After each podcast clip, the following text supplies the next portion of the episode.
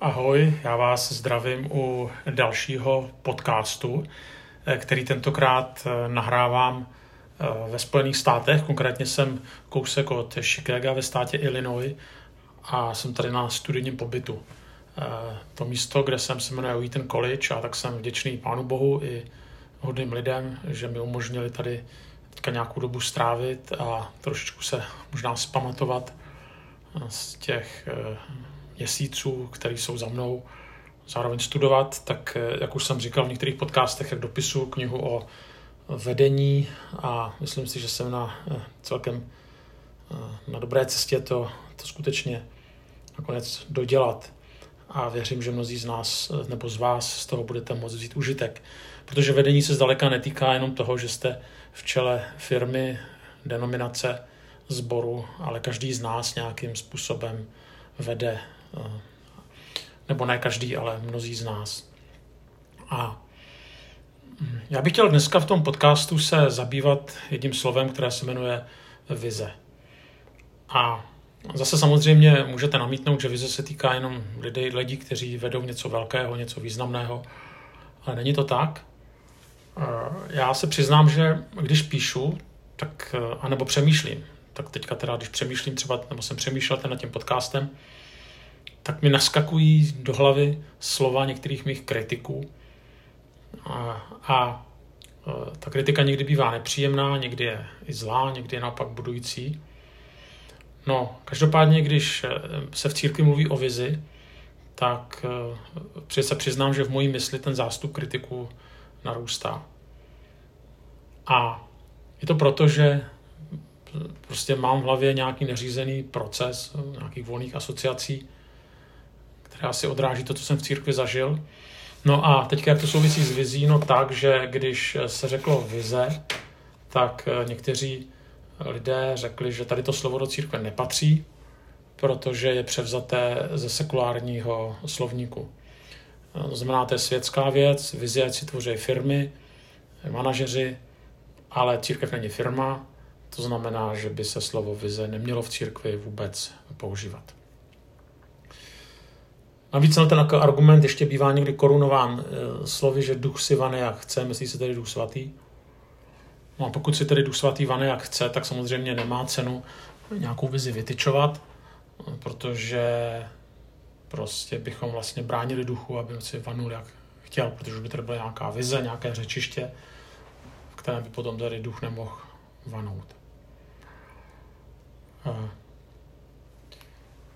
Já si myslím, že v tomhle je velké neporozumění. Protože eh, samozřejmě je mi jasné, že církev není firma, a to jsem v ní už dost dlouho. A znamená to tedy automaticky, že církev, teda, nebo ten sbor, nemá mít vizi. Eh, nebo že vedoucí nemají mít vizi. Já se pokusím teďka s váma podívat na eh, takových šest oblastí, velmi rychle, které se týkají vize. A sválně nad těmi oblastmi přemýšlejte s tím, zda se vám prostě některá z těch oblastí zdá pro církev nepatřičná, protože je takzvaně příliš světská. Tak uh, ono jich teda bude jenom pět, ne šest, ale pět, ale to nevadí. Tak ta první, tak to slovo vize tedy je odvozeno z latinského vizio, což znamená vidět tak eh, jak lépe popsat jedním jediným slovem schopnost dívat se vpřed? Přece v církvi se musíme dívat vpřed. To znamená, že vize předpokládá snahu a touhu hledět do budoucnosti. Tak asi na tom taky není nic špatného, neduchovního. Další vize je představa, je to nějaký mentální představ toho, co by mohlo být a co by se mohlo stát. Ani tady necítím nic duchovního. Potom vize je spojena s ideály a s hodnotami. A potom poslední vize bývá v něčem eh, pro každé společenství jedinečná. Eh, protože se v ní odráží jedinečnost daného společenství, reálné možnosti dané okolní společnosti, kulturou, politickou situací, financemi. Jo? Vždycky je to mm, nějak specifické tím, kdo tu vizi vytváří a kým je obklopen. Tak ani jedna tady z těch eh, pěti oblastí není nějaká jako vyloženě světská. Protože nakonec, když to všechno shrneme do, jednoho, do jedné věty, tak vize znamená prostě pohled vpřed. Eh, samozřejmě lze namítnout, že slovo vize se v Bibli nevyskytuje. A druhou stranu tenhle ten argument připomíná spíš svědky Jehovovi, eh, než křesťany, kteří berou písmo vážně. Protože pokud jsme někdy hovořili ze svědky, tak eh, jsme se asi dříve nebo později dostali na otázku trojice. A určitě jste byli tázáni, to je takový už fígl, jestli se to slovo trojice vyskytuje v Bibli. A moje odpověď je, že pokud se tam to, to slovo trojice našli, tak si, zahrnu, tak si zasluhujete čestný doktorát v teologii. Protože zatím ho tam nikdy nikdo nenašel. A stejně tak, jako tam není slovo vize. To znamená, jakoby spousta slov v Bibli přesně takhle není a my je přesto používáme. Tak nejenom tedy eh, vize, ale třeba trojice. Zároveň, když se podíváte třeba na skutky 1.8, tak co jiného než vize byl tedy ty Ježíšovy slova, který řekl, dostanete sílu Ducha Svatého, který na vás se stoupí. A teďka říká, budete mi svědky v Jeruzalémě, v celém Judsku, Samarsku až na sám konec země. Jo, tak tady jasně vidíme, že prostě Ježíš měl nějakou vizi, jo, představu dopředu tedy, jak bude postupovat eh, evangelium a dokonce to specifikuje místně, že Jeruzalém, pak Judsko a pak Samarsko. A když se podíváte do skutku, jak tady, tak tady ta vize vlastně šla, tak to je přesně podle tady těch slov, které jsou popsány ve skutcích 1.8. To znamená, nejdříve eh, evangelium slyší eh, židé v Jeruzalémě při letnicích, to je skutky 2, pak se dostává k Samařanům, skutky 8, a poté k pohanům, u Kornelia, to je skutky 10. No a potom jde dál a dál a dál. Jo, to znamená, tady to jasně vidíme, že Ježíš tam řekne nějakou vizi, Judsko, Samarsko, Jeruzalém, Judsko, Samarsko a dál. A e, já si nemyslím, že kdyby Ježíš tyhle ty slova neřekl, že by se evangelium nešířilo. Ale zároveň je inspirující, že vize, nebo tedy doslova ten pohled vpřed, Ježíš nejenom tady na tom místě jasně komunikuje. Jo. A e, tady nám je tedy určitým příkladem kdy třeba, když ještě to srovnáte s velkým posláním v Matoušovi 28, tak tam je napsáno jděte ke všem národům. To je ten nějaký ideál. Prostě ideál o tom, že církev by měla mít eh, ve výjimku evangelizaci, že by měla nést eh, všem národům eh, tedy evangelium. Když tady je to už potom specifičtější ve skutcích 1.8, kdy je to vize, to už je víc než, nebo to je specifičtější než jenom ideál, jak to půjde. Jeruzalém a Judsko, Samarsko na sám konec země takové zúžení ideálu, bychom mohli říct.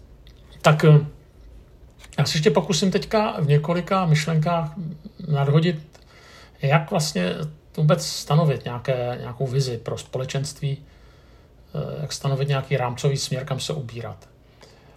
Eh, pokusím se to ukázat na, nebo dát pár takových rád, já bych chtěl říct, že ještě předtím, než vůbec začnete z, jako vedoucí nad tématem uvažovat, jo. a to může být v kontextu vašeho sboru, vaš mládeže, dorostu, besídky, nějakého, nakonec i rodiny třeba, si nějakého společenství, jo, tak eh, prostě teďka na to vrát, zpátky vrátím na úroveň třeba sboru, tak já nedoporučuji se domluvit, že na příštím setkání vymyslíme vizi. Jo. Takhle to nefunguje, že někde vyjedeme a tam to prostě vymyslíme, protože stanovení vize chce čas chce to modlitby, chce to rozhovory, musí to prostě, jako by se říká, uzrát. Vize se nedá tvořit pod eh, tlakem okolností a pod tlakem času. Že teďka na to máme dvě hodiny nebo sobotu, abychom to všechno vymysleli. A dále je třeba taky nezaměňovat vizi a ideál. Jak už jsem to ukazoval na tom srovnání skutky 1.8 a Matouš 28, velkého poslání a tedy toho poslání potom těsně předtím, než se stoupil duch svatý, tak ideál je širší než vize. Eh, vize je konkrétnější. Ideál eh, vlastně nelze nikdy úplně splnit a přesto o něj usilujeme. Tak já bych to chtěl ukázat na konkrétní příkladu, eh, který znám nejlíp, tak to je ideál, který máme na 13. To znamená, tam jsme si stanovili, máme takový ideál, blíž Bohu, blíž sobě navzájem a blíž lidem okolo nás. Je to krátké, snadno zapamatovatelné a nenaplnitelné. Protože nikdy nebudeme úplně, si neřekneme, tak teďka už jsme v Bohu prostě se přiblížili úplně. Jo, nikdy nebudeme moct říct, že máme úplně 100% vztahy. Že budou přicházet noví lidi, kteří neznáme. Nikdy si nebudeme moct říci, tak teďka už prostě to sídliště okolo nás všichni slyšeli evangelium, už jenom protože je tam 50 tisíc lidí. Jo. To znamená, ale zároveň na to nechceme rezignovat. Jo? Chceme tady za tím ideálem, který je krásný, který je široký, nenaplnitelný, tak chceme za ním jít. A to je vlastně nějaký dlouhodobý úkol. Nebo ještě jiný příklad je ideál, který má rada CB pro naši denominaci a e, ten zní otevřenost, odvaha, oddanost Kristu. Je to zase snadno, snadno zapamatovatelné, protože jsou tam ty tři O, otevřenost, odvaha, oddanost. Jsou to tři výzvy, na kterých bychom rádi jako církev pracovala. A zároveň jsou to tři oblasti, které nikdy nemůžeme zcela naplnit. Nikdy si nemůžeme říct, že jsme už konečně úplně otevření, odvážní nebo oddaní Kristu. Jo? Ale zároveň je to ideál, na který, i když ho nikdy nemůžeme naplnit, tak na ně nechceme rezignovat. Jo? Je to cosi obecného, jasného, nenaplnitelného, krásného. Ale teďka, jak přichází vize, no potom to jsou už konkrétní, uh, něco, konkr- něco, co prostě konkrétně můžeme nějak změřit, poměřit, uh, co je nějak jako víc hmatatelné, v tom smyslu, jestli se to podařilo naplnit. Uh, to znamená možná, to znamená vize i jak vlastně tady do těch třeba, když se zpátky vrátím k našemu sboru, tak jak do těch blíž Bohu, blíž sobě navzájem a blíž lidem okolo nás, jak do toho potom dát konkrétní kroky. Jo.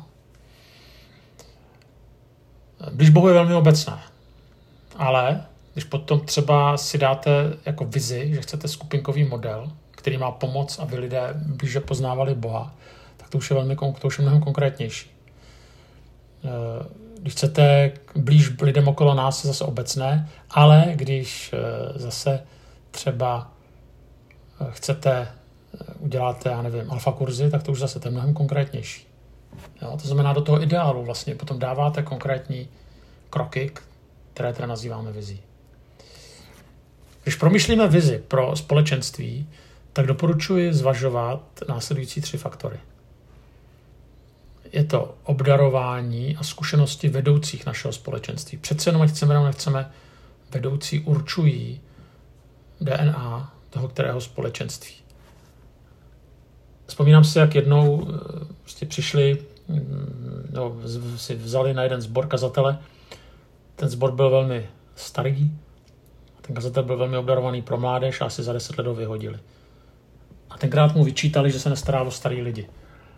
Jinak to nebyla úplně pravda, ale druhá věc je, že prostě ten vedou, on v tom nebyl skutečně silný. Starý lidi navštěvoval, ale prostě mnohem víc pracoval s mládeží. A velmi dobře tam rozdělil službu s mládeží, ale pak ho vyhodili. Protože mu řekli, že prostě to dělá špatně. A měli pravdu. A ten právě přesně problém byl, že, že tady to nebyla ani vize, kterou měli, ale řekněme nějaká představa se neprotla s tím, kým byl ten člověk. To znamená, když přemýšlíte nad uh, vizí, tak přemýšlejte nad tím, v čem jsou a taky nejsou obdarováni vedoucí vašeho společenství. Další je charakter a specifika vašeho společenství a přednost jeho slabiny. Prostě uh, nedávejte si vizi, že budete dělat něco, co prostě neumíte, kdo nejste. Prostě uh, pokud ve sboru máte jenom samý mladí lidi, tak uh, asi prostě nebudete silný ve službě seniorům to není žádná xenofobie nebo rasismus. To neznamená, že na to se úplně vykašlete. Jo. To z principu nemůžete, ale asi to nebude dávat jako vizi. Jo. A naopak samozřejmě. Eh, jo, když máte prostě specifikum vašeho společenství, že jste eh, nevím, vysokoškoláci, tak prostě nebude se vám úplně dařit služba já nevím, mezi, mezi dělníkama. Jo. Prostě spíš oslovíte skupinu, kterou, kterou znáte, kde máte kamarády. Jo. No a poslední věc jsou to potřeby a charakter a specifika společnosti okolo vás. Jo. Prostě zase jo, vždycky tu vizi přizpůsobujeme i té realitě, která, té sociální realitě, která je okolo, okolo nás, eh, eh, kam nás vlastně Pán Bůh postavil. Znamená to, že se budeme bránit a priori všemu dalšímu, ale prostě eh, tohle to je taky důležitý.